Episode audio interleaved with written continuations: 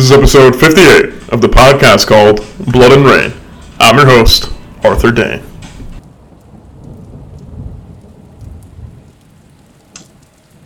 Years ago, as I was building my business, I read a book called Good to Great by Jim Collins. The premise was based on research of the world's most successful companies and the traits they all had in common. One of the traits, the one that really stuck with me, was what he referred to as a window versus mirror mentality. Great companies looked in the mirror at what they could improve, and bad companies looked out the window at their competitors or blamed others. Not only did I adopt this mentality in my business, I adopted this mentality in every aspect of my life. I see a lot of comments in Stoicism and Christianity that present this idea that we have very little control. God is in control. We can only control the present moment. This is a cop out for people who can't handle the responsibilities of living. It's removing our internal locus of control. We can control a hell of a lot more than we think. I know, I've done it. Call it control, call it influence, call it whatever you want. For every action, there's an equal and opposite reaction. It's a law of the universe. You can control the world, the world around you by controlling yourself.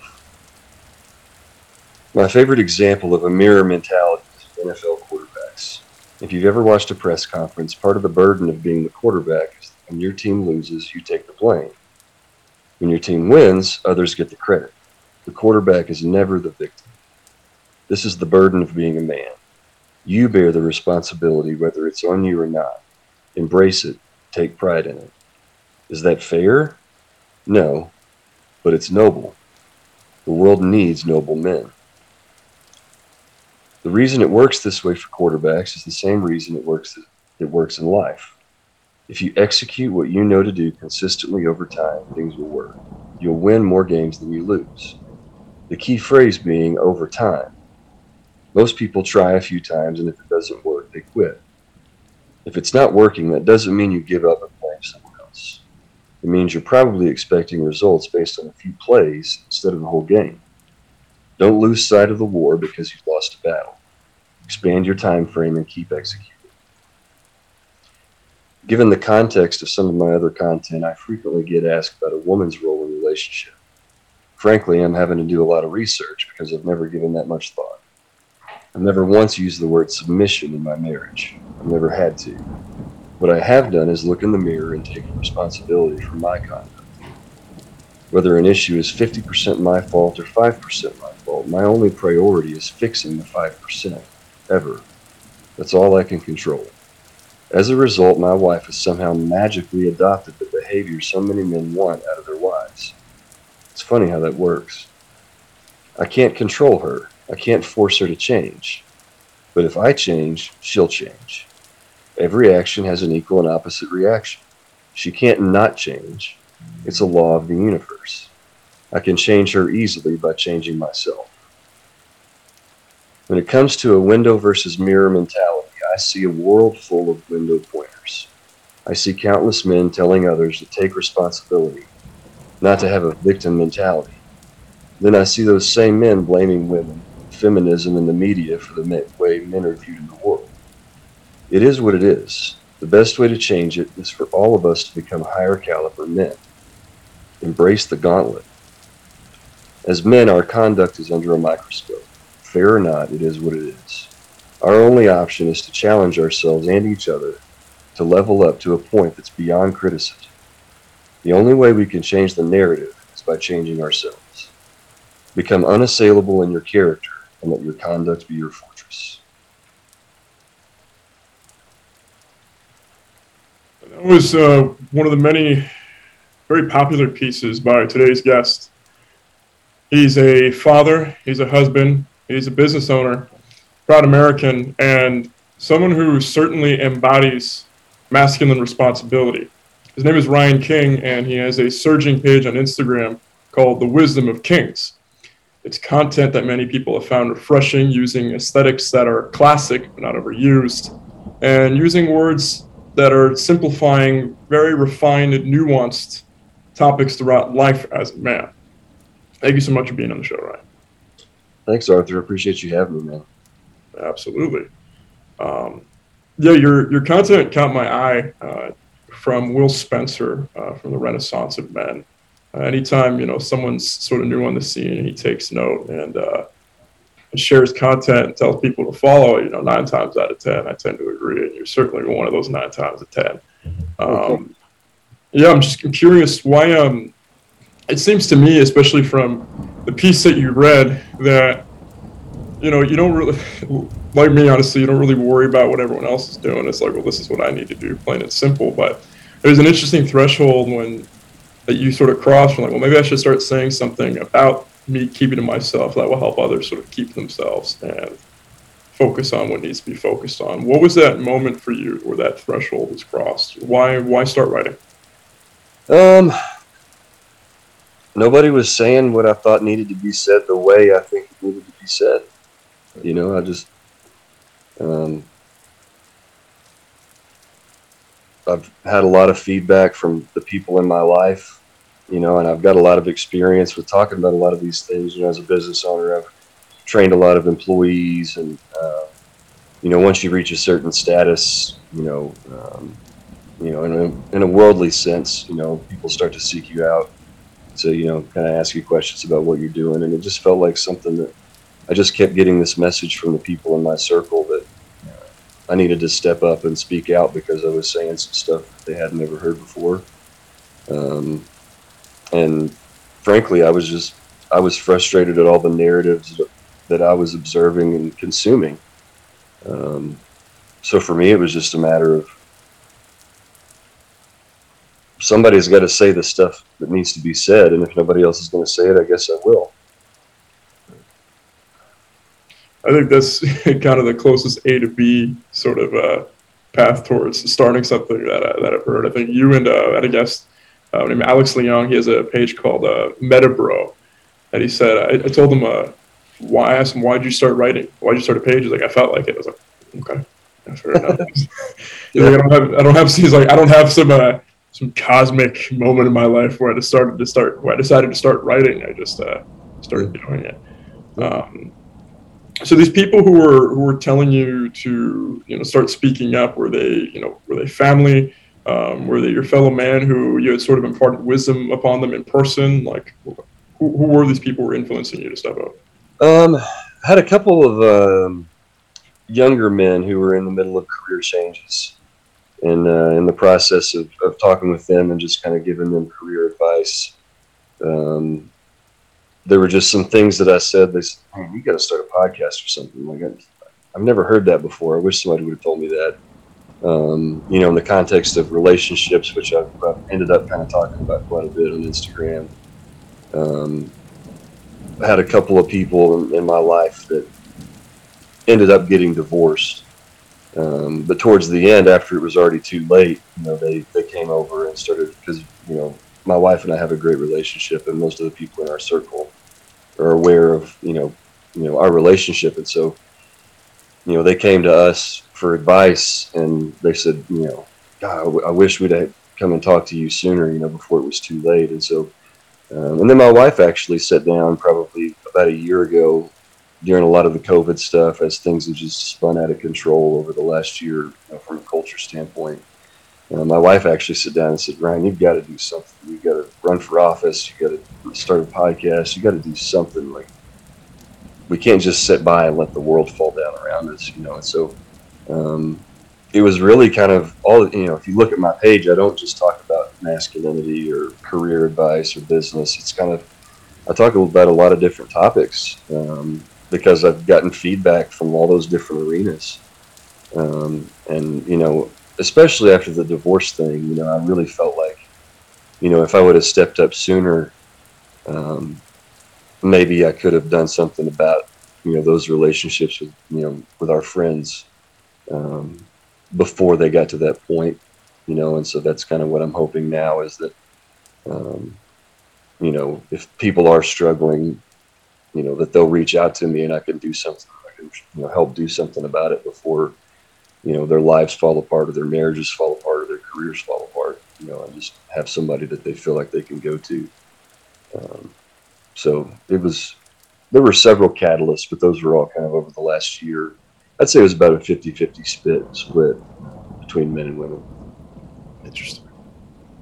That's you know it's very admirable honestly because you can hear the mark of someone who is striving to to take the most responsibility they can garner and actually get after it when they say you know if i would have done something sooner those friends of mine would not you know be getting divorced That's, yeah. that says a lot about your character and w- what you see that could potentially be your responsibility you're constantly searching for more things to be responsible for um, yeah. Because yeah, I mean, I had, a, had a coach back in San Francisco in Muay Thai who he had co- he had stepped away from coaching for three years after kind of a spat with a with another with another coach who actually ran the gym and he ran the fight team for a gym, and he left. He didn't do Muay Thai for three years. He came to our gym, and he was a far better coach than the coaches in our gym at the time. And one of his friends said to him, "How can you let those guys just do it wrong?" He's like, "I'm not their coach." You know, I'm not getting, I'm not getting paid. It's not my problem. You know, I'm not. I don't want to step in anybody's business. And it, it, took it took him a while to sort of get back into that state where you could tell he was somebody who really really cared, but he got burned. Exactly. And, yeah. You know, like as soon as he, uh, as as soon as they said like, no, we want you to be a coach here, then he like you saw him start to flourish back in this person who was taking responsibility not just for, um, not just for you know the skill development of Muay Thai in every single fighter in there. He's worried about their minds. He's worried about their lives outside the gym, um, yeah. and that's that's that's the mark of a patriarch. Plain and simple. Yeah. It seems to me you're settling into that role and flourishing that role pretty well. Um, was that was that something you had sort of envisioned being young, like in, like in your early twenties? Like, did you want to be sort of a patriarch type, or were you more focused on sort of like the the individual aspect of life? Um, I never really th- thought of it in those terms as far as being a patriarch. Um, I've just always kind of had this mindset of, you know, if you've been given certain gifts or talents, you know, it's they should be used for more than just your personal gain. You know, I mean, um, for me, I mean, as long as you know, I'm 38, so you say in my 20s, you know, I've been very aware you know, for the last 15 years, you know, how it just seems like society is just falling apart, you know, and, and people are lost and everybody's at each other's throats. And so for me, I've looked at it as, you know, somebody has to step up and do something, you know, and that's really what I want to try, you know, what I want to try to do with a lot of the stuff that I write on my content is to inspire men to step up and do more than just, you know, taking care of themselves, doing doing more even than just taking care of their families. There's so many people that need help. There's you know all these all these young men that don't have mentors. You know, grew up without fathers or male male role models in their lives. And, you know, if, if we really, it's easy to sit and gripe. You know, like the critic. You know, the, the Teddy Teddy Roosevelt man in the arena. You know, it's easy to sit and be a critic. Um, you know, I feel like that's all anybody's doing anymore. What I'm really trying to do with my content, more than just about me, I want to, I want to wake up the men that read it to get in the arena and not just sit, sit on the sidelines and be a critic, but um, to really step up and embrace our role. What I feel like is our role as men in a, in a positive way. Like the only way to fight back against this narrative isn't to gripe on Instagram and get into Twitter fights. You know, it's to step up and take take as much responsibility as you can possibly handle on being that change that we all that we all want to see. You know, if we don't like how manhood is being described and how men are being labeled, the best thing we can do is to prove the label wrong and to do something about it in our in our circle. And if everybody does that in their circle, that's how things go viral. You know. Yeah, it's it's a important it's important sort of uh, distinction between arguing on Instagram with people like the way things should be. So like people think that's sort of offense in the culture war, and really offense is a bit more indirect. Like you focus, you sort of focus on what you can control immediately in this sort of a uh, this sort of culture war. Um, it's uh, people start to see. So people start to see you providing examples that you're putting on social media platforms of you expanding this culture war whether it's things that you're writing, actual information, or examples of the training sessions you're doing, or examples of the regimens that you're keeping to develop yourself, whether it be reading or skill development. Um, the more that sort of catches on, the more you're showing people what you were doing. It sort of indirectly Exactly. imprints upon people's psyche, and that's like you said, how it goes viral. But it's it's a fine line between just quote unquote information war on on Twitter and Instagram, yelling at each other in the way things should be, and actually acting like it and showing it to people. That's that's really. I don't think you're going to change anybody's mind that you know like even if you're right in that in that environment in that setup you're not going to change anybody's mind you know but if you live a certain way and they see how you're living and they see the results of your life that'll change their mind you know? And so it, it goes back to looking in the mirror for me and to just say instead of thinking about being you know I, and what i wrote i used it in the context of business you know? Like the best businesses they look in the mirror they don't look out the window. You know they don't look at their competitors they just control themselves and they let the results speak for themselves you know? Mm-hmm. To me instead of to me it's a better way to fight the battle to just say here's where we're going and if you like where i'm going then follow me. And let let that create its own momentum instead of you know looking out the window and you know getting into fights that way. It's like even if you're right you're not going to change anybody's mind you know but i've had a lot of people that have changed that have changed that have ended up telling me i changed their mind about something with something that I wrote, and I never I never fought that battle. I just said, here's what I believe, here's why I believe it, here's how I live, why I live that way, and this is what happens when I do that. And I've had a lot of people, way more than I would have ever done if I was getting into arguments on comments or you know Twitter or whatever. I've had a lot of people that said, you know, when you first when I read that first slide, I didn't agree with you. By the end, you actually changed my mind you know and, and to me that's that's where we've got to get to that you know, as a society is just you know to plant your flag and to say here's who i am. Here's what i stand for. Here's what i believe. If you agree with me join me. You know if you disagree that's fine. And just and just be you. Look in the mirror the best version of you that you can be and let and let that create its own momentum and create its own you know, gravitation. You know gravitational pull of all the people that you know um, are drawn to what you stand for and i think that's going to be a i think that's a far more effective way to pull people that might not agree with us right now that's a far more effective way to pull those people in in my experience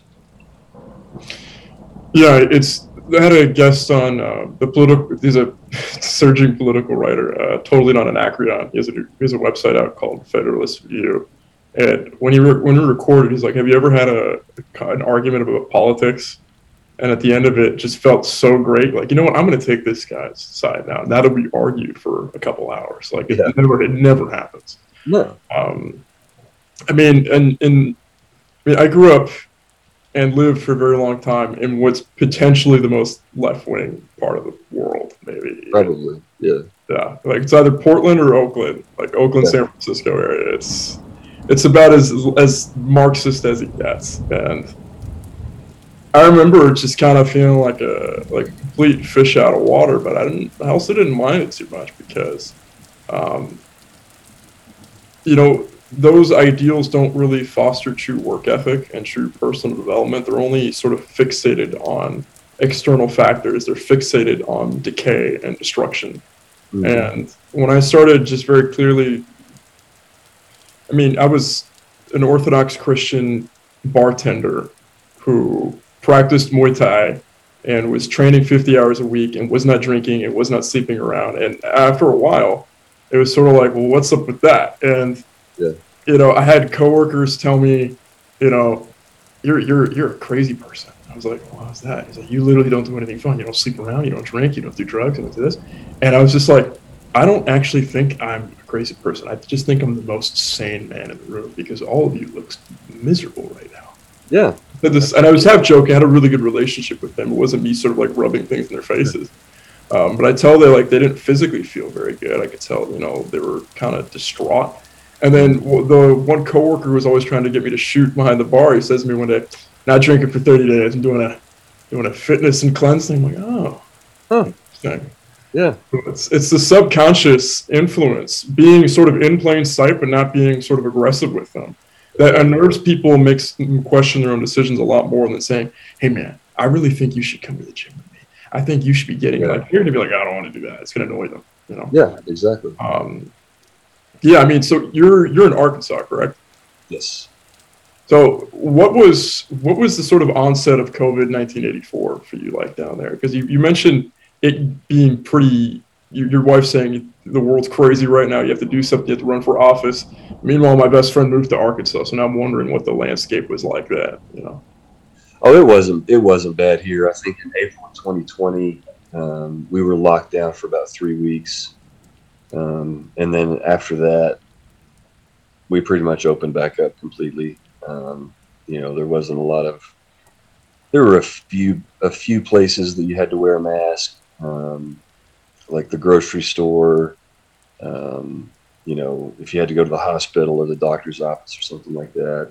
Which personally, you know, I was fine with. I was fine with wearing a mask in those places because it's like there are people that are at risk in a grocery store or a hospital or something like that. You know, like but it, but everywhere else, like the gyms never shut down. You never had to wear masks in the gym. It was all young people. It was really it was pretty common sense around here, honestly, because the places that were voluntary, like restaurants, you know, gyms, places like that, they they didn't really enforce any of the you know guidelines because it was like everybody here's 30 like there's stupid you know to have all these restrictions in that scenario so um, yeah it was way way better than probably anywhere else in the world. You know, in the South, we were um, we just it, it makes it pretty easy when everybody knows like yeah they're not going to put up they would have a revolt if we tried to do anything you know if they tried to do anything that they tried to pull like you know in California or Canada and places like that like our our, our politicians and government officials know how that would play out you know, it really it, it kind of highlighted to me like which states are going to be a stronghold and which states are just going to flop. It's, mm-hmm. It's, pretty plain as day, honestly. Yep, it's very very obvious. Yeah. In, in terms of you know getting up to that that point, I mean, you have a I think you have a wealth of knowledge, which seems to me most I would imagine is mostly by experience, but you do have a pretty fantastic arsenal of books behind you. So I'm curious, um, what's what's the gradient of influence on your content between sort of experience and uh, and externals, and what were the sort of key externals that applied that sort of influenced your content, inspired your content? Um, I would say ninety percent of my content is internal. Um,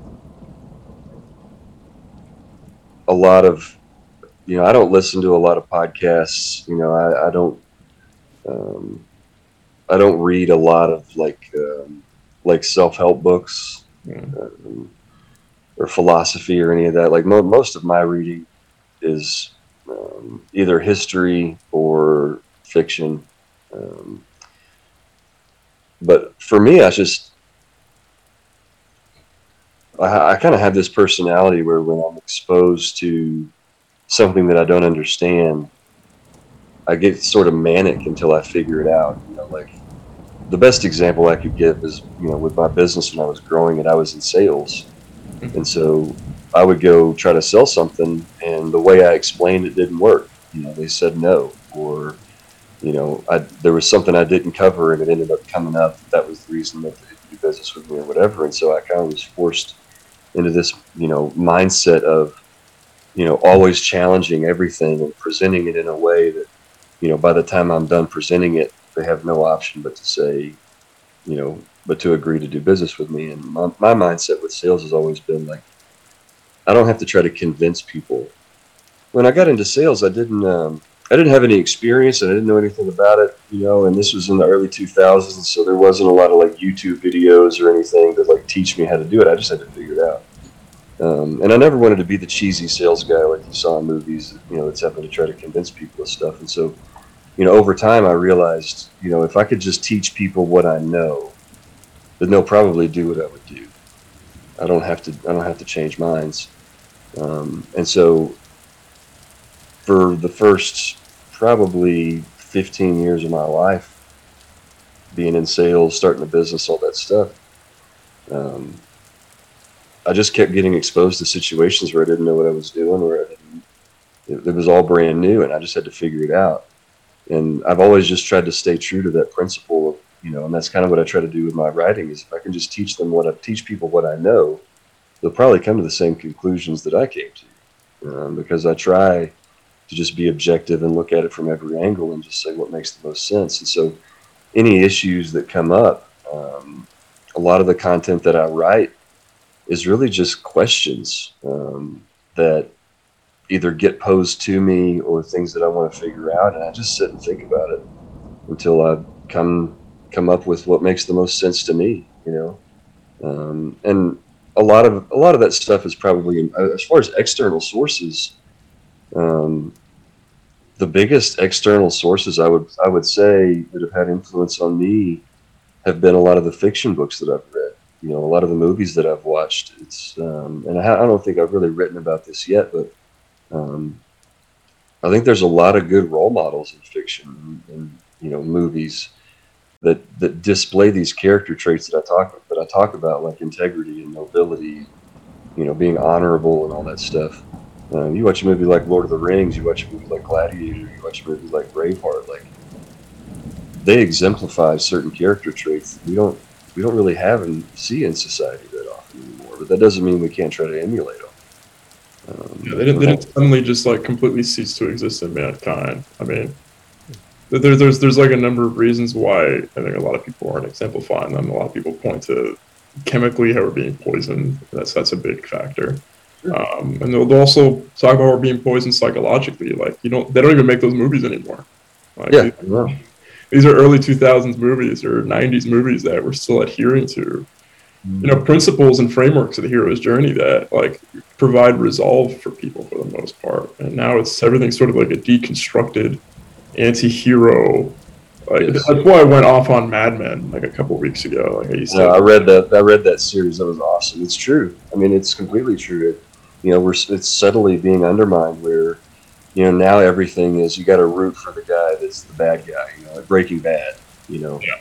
Um, a lot of the Game of Thrones characters, all the honorable ones, got killed off because being honorable is quote unquote naive and stupid. And the only way to really win is if you're, you know, a conniving, backstabbing, whatever. You know, and it's like, I mean, I get I get certain points of that, but it's just discouraging from the standpoint of those are all the things that are influ- influencing us. And you see a lot of that in the masculine red pill content. You know, that's like, you know, get your own, take care of yourself. It doesn't matter what how other people feel or whatever. It's like, dude, if you don't think there are consequences for your actions, you don't understand how things work. You know, like down the road, skeletons in your closet. Like, how many people do we have to see that as soon as they reach the pinnacle of success, they get torn down because they have all these skeletons in their closet because they didn't conduct themselves with any integrity, with any honor, with any you know, loyalty. They just did whatever they had to just win at all costs mentality. And it's like there are there are certainly situations where you've got to have that mentality, where it is a zero sum me versus you situation you know, in, you know, Muay Thai or something like that. You know, like it's one versus one, who's the better one? Like, yeah. and in those situations, I'm going to go all out and I'm going to win. But not everything is one of those situations. There's a lot of situations where you can create a win-win, and not only do you get what you want, but the other person gets what they want, and you have an ally in the future instead of an enemy. You know, and and there's I can't point to anything specific, but you go back and you read Confucius, you go back and you read you know, Sun Tzu, and you know all these philosophers. They all back that back that up. Like, don't make enemies for no reason. That's stupid. That's going to come back and bite you, you know. And so there's just a lot of lack of nuance and a lack of content, you know, on um, being honorable and doing the right thing. And it's only been in the very recent history that that stopped being an expectation or a societal value. Like at every other point in human history that I'm aware of, you know, when I, I remember as a kid growing up, you know, when you were playing sports, they would say, you know, it's not whether you win or lose, it's how you play the game. You know, and, and we still look down on that when other people behave that way. We're watching, you know, a football game or whatever, and somebody cheats or somebody stacks the deck in their favor, uh, none of us respect them for it because it's too much. You know, if you have all the best players in the NBA on one team, everybody hates that team. You know, nobody's rooting for that team, and yet everybody that's writing content that I see, everybody that's putting out, you know, writing all this red pill stuff is basically glorifying. Do what you got to do to win. Winning is all that matters. Get all the best players on the team and take care of yourself. And it's like, man, you don't even like you when you when you do that stuff. That's a fact, and I've seen people really try to convince themselves like that. You know, this is just the way I am. Like this is my nature. Like they get in this sort of strange like I'm just an animal, man. I was like, okay, yeah. It, it, it catches up with you, like you said. Yeah. It catches with you up with you every single time. And I, I get I get a giggle out of sort of like it's become somewhat of a meme but like I get a giggle out of like the guys who were legitimately like comparing themselves to characters like Patrick Bateman, and you know the, the amount of like American Psycho worship, and and I, the one that really pissed me off honestly was the Don Draper worship. Um, yeah, you know, it just one one's a sociopath, uh, one is suffering from a literal identity crisis, is a deadbeat dad. I mean, you know, it's across the board. These are horrific examples of that. Mm-hmm. Um, but like as you were saying too, like I mean, even in Christianity, like literally in the gospel, Christ told the apostles, "Be as peaceful as a, be as wise as a serpent, but as a peaceful peaceful as a dove." Like, don't be stupid. Don't yeah. don't go face first, defenseless into harm's way. Yeah. But you know, don't don't raise hell at the same time. You know, mm-hmm. it's, it's, it's it seems to be like, and I don't know if this is. I don't know if this is a lack of context. I don't know if this is a product of sort of mass media and um, arts and entertainment portraying things these way and, and it's sort of extremes where you're either like peaceful and clueless or you're intelligent and sort of conniving and it's not true at all like you, you can cultivate a sort of a, a well-rounded um, individual that's able to defend itself and pr- provide for others and that's classically what a man is supposed to be like exactly uh, so and that's what we used to expect out of men. Mm-hmm. It wasn't just admired; it was expected. You know, if somebody didn't do things in an honorable way, like you know, you go back in whether it's sports, whether it's you know, you know, competing armies. You know, like after certain certain battles in, in the Civil War, you know, the the armies saluted each other for, for conducting themselves honorable honorably for being a worthy opponent. You know, like it used to be a thing where it was like, I don't want I don't want to win that way. I remember hearing that in a lot of you know after after sports. I played college college baseball, so I mm-hmm. I use a lot of sports analogies. But um, you know, it's like I don't want to win that way. You know, I don't want to win because their best player got hurt or the umpire gave me a, a, lucky call. Like if I win, I want to know that I earned it.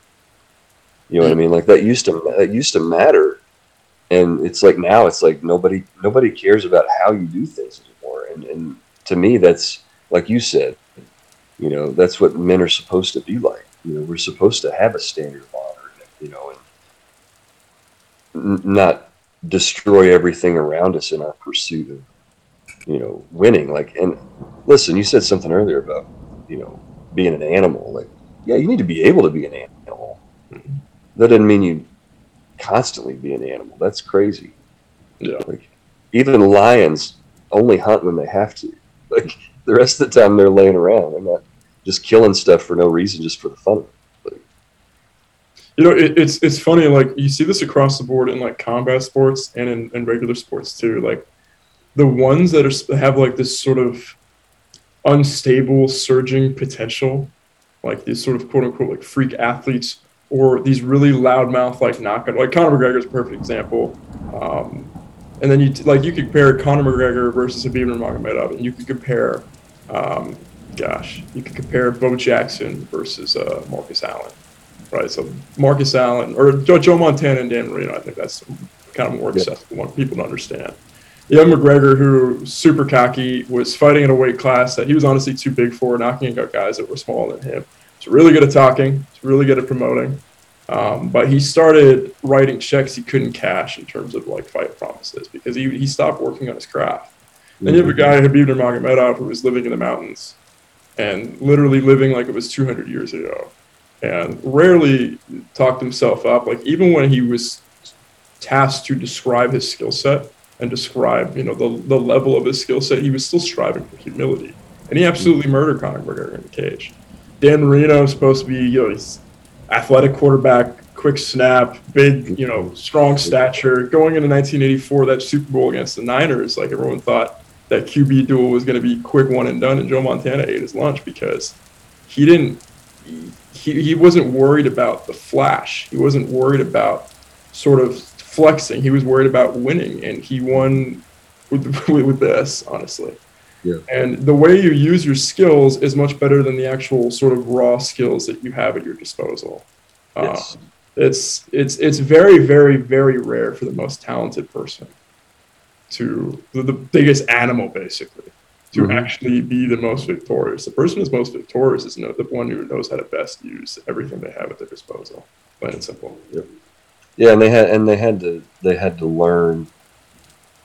Their their skills were developed over time. You know, they were talented. Very very seldomly, like the only ones that do both are the ones that are icons. You know, like Michael Jordan, like Tiger Woods. You have a few that have all the talent and have the work. Yeah, Uh, and there, most- there's one in both. It was, it's kind of absurd. Yeah, yeah, if, if, if you're great at both, you're you're a Mount Rushmore of whatever your field is. You know, if, if you're super talented and you're humble and you keep working, because usually what happens is if you're super talented, you don't have to work that hard to be the best. You can just walk out there and be the best. Mhm. You know, whether even in school, like there's a lot of people that school just comes easily to them. You know, they're very rarely the ones that end up being the valedictorian because they don't have to grind. You know, um, is, is they going to show up and make a make a 91 and they that's, that's good enough. You know, um, but very seldomly, most of most of the time, it's the person that isn't quite where they want to be, and they have to keep working at it to catch up. And then the talent, eventually, the talent starts to even out, and then and then what separates everybody who works the hardest, and that's what to me is interesting. Is that at the highest levels, whether it's combat sports or the Olympics or you know basketball or football or whatever, it's like the difference between the best player in the NBA and the dude that's sitting on the bench is you wouldn't even know the difference if you went and watched them play at a high school game and you didn't know who was who. You couldn't even differentiate.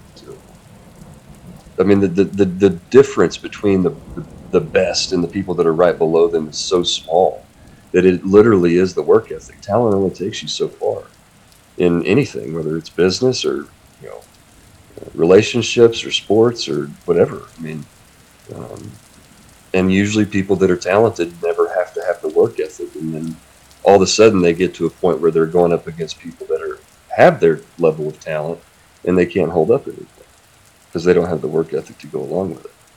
Yeah. Talent, talent really only gets you so far. There there really hasn't been. See, it's funny. There's people who have made it to the top on, on, work ethic alone, but there, I can't think of one person who made it to the top on talent alone. Not one. Um, you got to have some semblance of work ethic. You're not going to make it. I mean, you know, Mike Mike Tyson is like Mr. Fast Twitch, basically. Like he saw that guy. What that guy looked like at 13. You're like, there's no way that's a 13 year old. Um, but and, and what's funny is they people talk about his natural knockout power, right? This like this God given knockout power, but no one sees like he's one of the most precise, accurate punchers in the history of boxing. He has arguably the best footwork this side of Sugar Ray Robinson and Muhammad Ali Yeah. in, in boxing history, and like no one gives him credit for that. He had this violent work ethic. He was Mhm. programmed because there's like that story uh, he told about Cus D'Amato. Uh, Mike Tyson, you know, he's, he's taken in by Cus, and he says, "I can't believe I found you." And is like, "You didn't find me; I summoned you." And he's like, "What?" and he he programmed his mind. He he just he sort of kept him on the straight and narrow, almost to the point where like once he was gone, that Mike really couldn't fend for himself. He just knew boxing, and he found himself to be a world champion at 19, and he didn't he, he never really lost in the ring. He just lost outside of the ring. That guy. Mhm. Um, but once that work ethic disappeared and once Cus is gone, it went. But he really got to where he was at, not because of his talent, but because of his work ethic. Like you saw the amount of how precise he was with every single movement. Yeah. So it's, it's it's interesting. Like it's it's it's nothing new.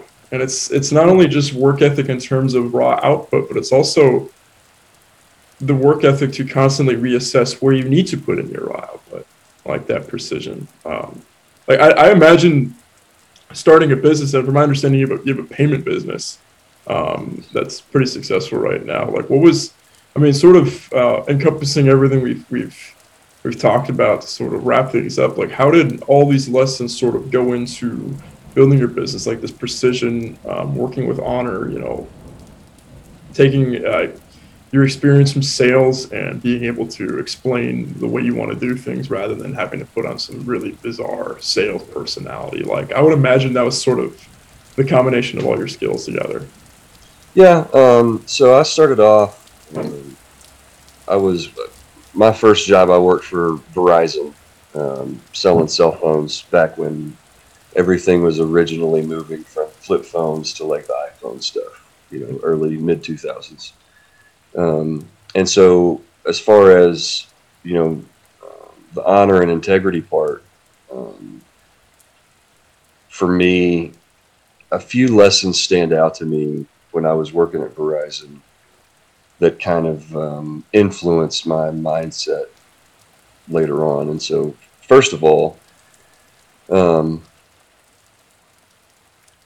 my I remember after my first son was born, um, he was maybe a year old, and my wife brought him in to see me at the at the office, and um, he probably wasn't even a year old yet. He was probably nine months old or so.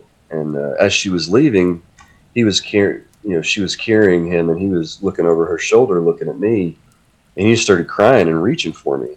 And that was really like the first time as a as a as a kid that he had like wanted me. You know, he was only like nine months old. He was he'd always wanted mom. You know, and um, he just I, I still vividly remember him looking over her shoulder and reaching for me.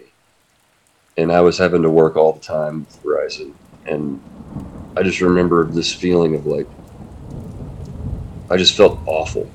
You know, I said, I don't want to feel this way. I don't want him to want me and me not be able to be there. Um, and so that was one of the triggers where I started thinking like, I'm not going to work for the, I'm not going to work for somebody else. I'm going to work for myself. And so I just started doing the math, and they paid me, they paid me really well. I was making probably ninety thousand dollars a year at Verizon. I was, you know, the top salesman in, I don't know, a multi multi-state area. And um, but I, after that moment, I started thinking differently. That was kind of a, perspe- a perspective change, and I started thinking, you know, they paid me basically the first two months of revenue off of what I sold. Well, I went through and did the math. Said, how much would I be making if I got to keep all of it? If I owned the business, how much would I already be making? And I and I did the math. It's like I would already have been making three hundred thousand. I'd made them three hundred thousand a year. If I got to keep all that, I would be making three hundred thousand a year, and I could be at home with my son instead of him reaching for me. And so I started looking for business opportunities that had that component of, can I sell something once, and have it stack indefinitely? Um, and so I didn't go into the, I didn't even know what the payments business was at the time. I just knew what characteristics and qualities I was looking for. I didn't care what the product was. I just, I just cared, what I cared about was how do I work really hard for a short term, for a short time period and continually be paid for it, you know, after the sale is made and not have to start over every month. Um, and eventually that led me into the payment space. Um, as far as how I conducted my business, I remember how the corporations that I worked for, I remember, I remember how they treated me. Um, I was just a number. They didn't care. One, you know, one month they came in and I was supposed to get like a ten thousand dollar commission check, and the day before I got paid, I looked at my commission check and it was like five thousand dollars, and they had taken five thousand off, and it was just on, on the line item it said for windfall, and I and I and I started messaging everybody I could find, and I, and I said, "What is windfall? What is windfall?" And finally, like the VP of the market, like four levels above my boss, called me and said, "Ryan, we just can't let salespeople make that much. I said, so you're penalizing me for being too good at what I do? And he said, well, if you want to think about it like that, yeah. I was like, okay. That, that's, um, that's exactly what's happening. You know? Yeah, yeah. So, um, and then the way they treated customers, you know, like they would just randomly, you know, they, they didn't care about the customers. They were just a number. They were nobody. And so I just remember having all these things happen. I knew I was going to start my own business. And I decided back then, when I own a business, I'm not going to treat my customers the way that they treat their customers. And I'm not going to treat my employees the way they treat me. Um, and so really a lot of it is just like really simple, like golden rule type of stuff. Like when I'm in charge, I'm not going to become like them. I'm going to remember what it felt like to be me when I didn't have control, when I didn't have power. Um, and I'm going to make sure that I stay and I keep those values when the shoe's on the other foot and I do have the power to do, to do those things. I'm, I'm, I'm going to remember that. Um, and so those are just kind of some lessons that I took away from bad experiences that I had. And I just made a decision way back then, like, here's what I'm going to do when I own my own business. Here's how I'm going to run it. I'm not going to, I'm not going to do the, you know, business is business thing where, you know, we could, you can just, because you can get away with it, you do whatever's, be- whatever you want. Um, I just made a decision way back then that that wasn't how I was going to do things. And I stuck to it. You know, it's it's always a lot simpler than people think, man. It really is. Across the board, like, you know, I th- I think the only things that are I don't want to say more complicated, like truly more complicated, or you have to be more precise, are matters of God. Uh, yeah, yeah, that's not that's not simple. Matter, matters of God are very complicated. yeah, yeah. I, mean, I hear like a lot of these like Orthodox priests and minds, like they're so precise in language, like all of them the nuance. But when it comes to things things of this world and, and carrying and carrying certain values like it's a daily praxis that sort of just carries on time and time again it becomes an extension of you mm-hmm. uh, i'm sure it's an extension of your family and I'm, from the sounds of it it's, it's, a, it's an extension uh, of you and your business as well yeah. Um, yeah absolutely you know and, and you know i think a lot of people you know just from the feedback that i get from the stuff that i write um, they think it's more complicated than that just because they've never had anybody to to, to tell them it's not you know all these things seem really complicated and people want them to want it to be complicated you know it's like it, they feel like it gives them they get bonus points if they did it a harder way or whatever. It's like if you just execute the fundamentals over and over and over again they'll work. They you know it's like they'll never not work. Like if you're trying to lose weight you can get crazy, you can get fancy, you can do all these things, or you can just burn more calories than you consume every day for an extended time period, and you'll lose weight. Yeah. Like, it's not that it's not that complicated. It's you know it's it's hard, but it's not difficult. You know it's it's it's simple but not easy.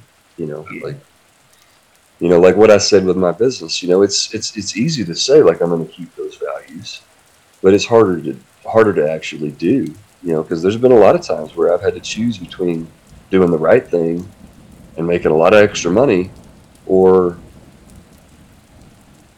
doing the wrong thing and, you know, keeping that money. You know, I've had to I've had to say no to really good money at times because I I have to look in the mirror and live with myself, you know. And so for me, it's like I think a lot of it is just short sighted when it comes to certain things, when it comes to money, when it comes to relationships, when it comes to a lot of these things. It's like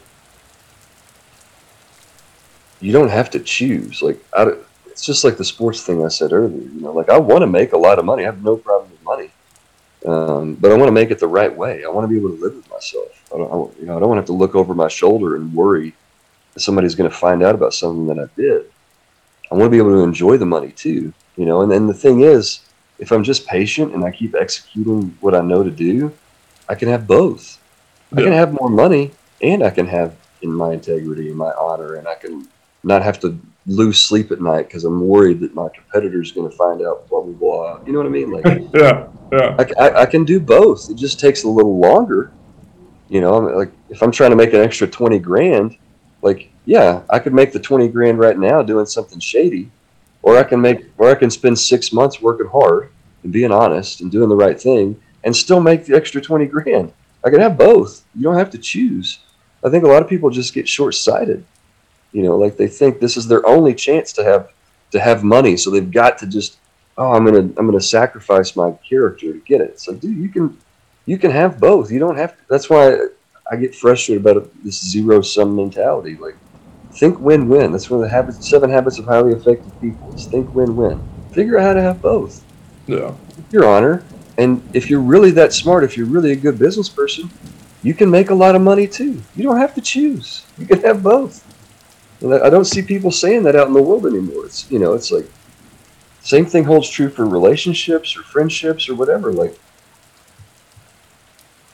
you, you can you can be loyal, you can do the right thing, you can keep your word, you can be honorable, and you can still have have all these all the things that you want at the same time. It's just it's harder. It's, it's definitely harder and it takes longer.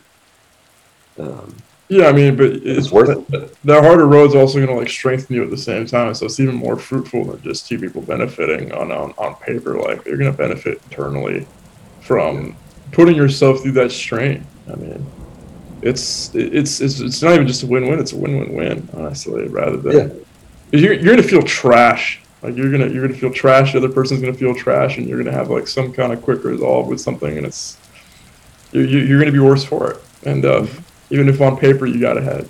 But strange world nowadays. But I think due to content from people like you, it's uh, it's gonna make quite a bit of a shift. Pretty, I would I would definitely say mid mid this decade, honestly. I agree. Yeah, I think um, people can feel it, man. Like it, it, what's what's been crazy to me. I was never before. I just started writing in January. You know, um, until then, I wasn't ever really a participant in social media in any way. You know, I would post pictures of my kids at Christmas on Facebook and stuff like that. That was about it. What's been really eye opening for me as I as I kind of started putting myself out there is people from all over the world that that are, we're all feeling this same this same thing like something's missing it just feel life feels cheap yeah, it's like we were we were meant we were meant for more than this. Whatever, and, and we can't. I, I still can't even completely put my finger on it, and I've spent a lot of time thinking about it and writing about it, and all that. But it's just been it's been really shocking to me how many people from all over the world, um, male and female, um, even ac- across the political spectrum, that have reached out to me that have all expressed this same sort of feeling like this is not how it's supposed to be. What's going on right now is not it's not right. Like something is wrong. We can all feel this disease that's eating away at, at who at who we're at who we're supposed to be, at the way life is supposed to be lived. And just hearing that feedback from from people all across the spectrum, from all over the world, has given me a lot of hope. Um, that I don't think a lot of people, unless you're creating content, I wouldn't. Most of these messages are, are private messages. You know what I mean? Like, I would never have known that all these people shared shared the values that I have. I felt like I was alone for a long time in having the values that I had. Um, that's so for me, I don't want you to speak because they want people thinking they're isolated when in fact they're not. It, it, yeah, absolutely. You know, and so I, I'm a, I, I completely agree with you. I think this decade is going to be um, there's going to be a lot of people whose eyes are open and who step not just have their eyes open but step up into a life that is, has more meaning and that, that, that you know that realize um, the emptiness of what of, of the lie we're all being fed right now about what life is about. You know this, this consumerism and the and the self-serving like the the real meaning yeah, inside yeah satisfaction in life comes from what you contribute to the to other people. You know, like the best feelings I've ever had have been when I've done something for somebody else. Yeah. I mean, without question. And nobody talks like that. That, that that's not a that's not a you know a value that we endorse in our media and our movies and our you know in anything that we quote unquote admire as a society. All these things that are being held up as as aspirational are empty. And people are realizing that because they go accomplish the thing they've been told to aspire to and they feel empty afterwards and they think how dare you lie to me? Like you know. And they start looking for something with meaning, you know, and, and I think that self-serving, um, selfish, you know, reactionary, vindictive, um, you know, spirit that we have in society, in the globally. I think people are waking up to that because we've all chased it enough to realize that there's no future in it. And so we're looking for something better in it. So that's why I think it's really important that we have people step up, you know, uh, and speak up and share their experiences and share their values in a way that's not inflammatory, you know, in a way that's that's It's not More- shock value. That's that. it's not shock value. It's more of an invitation. You know, it's a if you feel this way, here's here's what I've found to be the answer for that. And if you agree, then here I am. Join me. You know, that's what leadership is. Is just you go first. You say, here's where we're going. Here's what I think is the best path. And if you agree, then jump on board. Let's go. There it is. Plain and simple. Uh, folks, give Ryan King a follow on Instagram. Um, there's a lot of there's a lot of wisdom of kings there. To be perfectly honest, um, his content is incredible.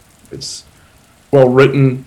The aesthetics are well curated, and I think it'll provide a very simple and enhancement to your life. That's a massive force multiplier.